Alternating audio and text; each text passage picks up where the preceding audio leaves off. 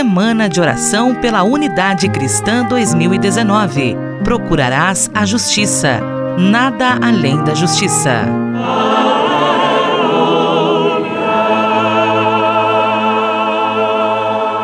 Paz e bem a você que acompanha a série de entrevistas sobre a Semana de Oração pela Unidade Cristã. Nós continuamos a nossa conversa com o pastor Mauro Souza, ele que é o segundo vice-presidente da Igreja Evangélica de Confissão Luterana no Brasil. Pastor Mauro, seja bem-vindo, paz e bem. O texto deste ano foi elaborado pelos cristãos da Indonésia. Eu gostaria que o senhor falasse um pouco aos nossos ouvintes quais são as semelhanças e diferenças desse país que parece tão distante do nosso. De fato, a Indonésia me parece um país do outro lado do globo, um país do sul da Ásia. Mas eu diria assim, apesar de distante, nós hoje estamos muito próximos dos cristãos, das cristãs, na verdade, de toda a população da Indonésia. Pessoalmente, eu não tive o privilégio de conhecer o país, mas recentemente eu estive em um evento internacional em que tivemos a presença de um colega, de um pastor Indonésia. Então nós tivemos a chance de conversar. De fato, talvez começando com as diferenças, e eu gosto de pensar que a igreja cristã ela tem muito mais semelhanças do que diferenças. Na verdade, a espécie humana tem muito mais semelhanças que diferenças. Tanto é que eu estive pensando o que, que nós podemos pensar de diferenças entre Brasil e Indonésia. E aquilo que eu concluí são apenas firulas, apenas aspectos secundários. Talvez um dos aspectos seja que o Brasil continua sendo um país majoritariamente constituído de pessoas cristãs, ou que pelo menos se dizem cristãs. Nesse caso, a Indonésia é o contrário. A Indonésia é o maior país muçulmano do mundo. Lá, apenas 10% das pessoas são cristãs. Então, talvez aí seja uma diferença.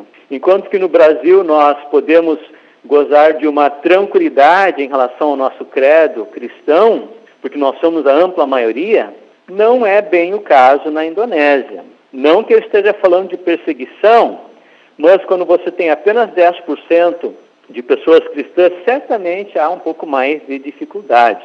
Outra diferença, sim, essa é bastante secundária, Dá para dizer que o Brasil é um país grande e tem quase que todo o seu território de forma contínua.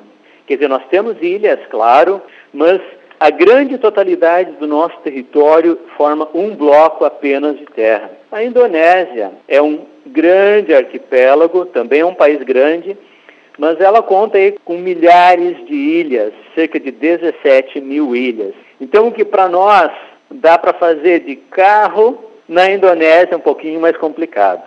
São essas duas as, as diferenças que eu consegui observar. Muito mais do que diferenças, nós temos grandes semelhanças. Já mencionei algumas, né? nós somos seres humanos criados à imagem e semelhança de Deus. Isso nos alegra, isso nos irmana com todas as pessoas do planeta. Além disso, os dois países têm uma grande extensão territorial. O Brasil é o maior país da América do Sul, um dos maiores do mundo, e a Indonésia é um país considerado grande também na Ásia, no caso no sul da Ásia é o maior país. Os dois países têm uma grande população. Estão, na verdade, entre os cinco maiores em população. A Indonésia é o quarto país mais populoso e o Brasil é o quinto país mais populoso. Com todas as bênçãos e dificuldades que populações grandes demandam também dos governos e da economia, da justiça e assim por diante. Não sendo mais tão otimista, olhando um pouquinho para os problemas, acho que nós podemos dizer e concluir que os dois países, infelizmente, sofrem muito com o problema da corrupção. Na verdade, nós podemos falar em pandemia da corrupção. No caso do Brasil, um problema histórico que nos, acompanha já desde séculos. E é também, me parece, o problema da Indonésia. Quer dizer, quando você tem o problema da corrupção, boa parte dos esforços daquilo que poderia sobrar para desenvolver o país, para investir em segurança social, investir em educação, investir em, em saúde, esses recursos, que não são poucos, eles se esvaem nas mãos de poucos através da corrupção. E a esse problema também que o lema quer tratar. A justiça precisa acabar com a corrupção.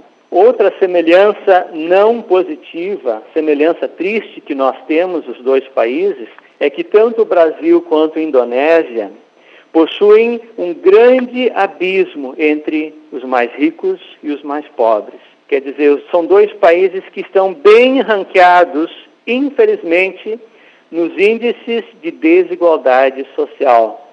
Elites dominam por séculos e as grandes maiorias das populações aí têm que viver a míngua com poucos recursos. É um problema também para que a justiça ajude. A justiça pode ajudar a diminuir esse abismo. Outra questão, os dois países, Brasil e Indonésia, possuem climas tropicais e ótimas praias e, portanto, são bons destinos para turismo de verão.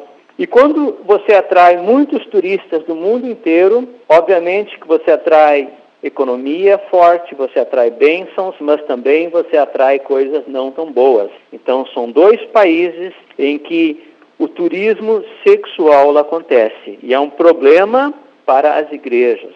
Por isso, novamente, a justiça de Deus precisa ser levada a sério.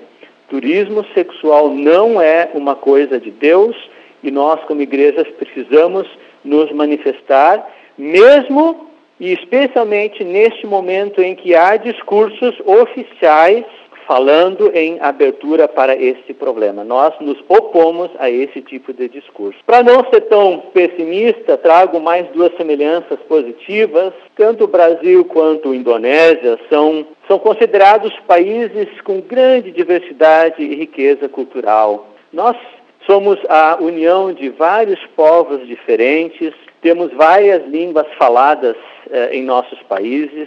Também nós temos uma grande biodiversidade, porque tanto o Brasil quanto a Indonésia possuem das, talvez das maiores florestas tropicais do mundo. Ao mesmo tempo que nós temos a biodiversidade, temos essa, essas florestas majestosas, milenares, magníficas, nós também temos e sofremos com os problemas de desmatamento, destruição dos ambientes naturais. De novo, o tema da justiça entra em cena. Nós queremos procurar a justiça, nada além da justiça.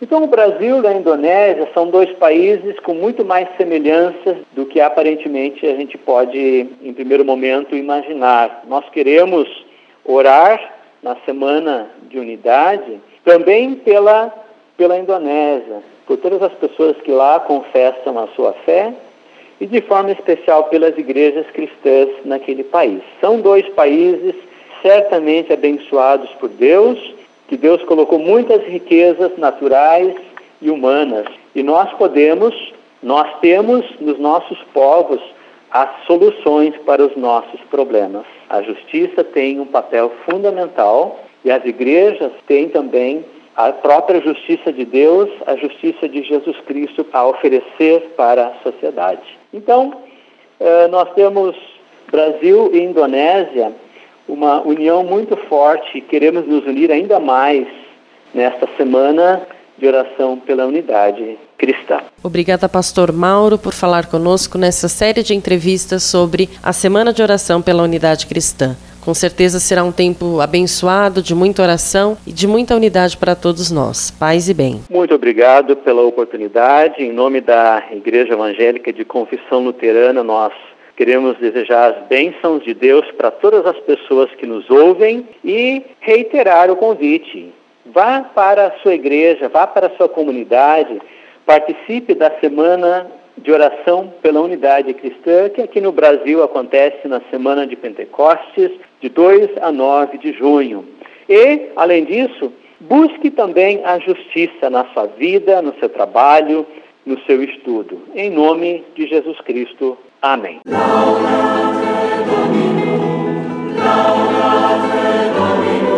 Semana de Oração pela Unidade Cristã 2019. Procurarás a Justiça nada além da justiça.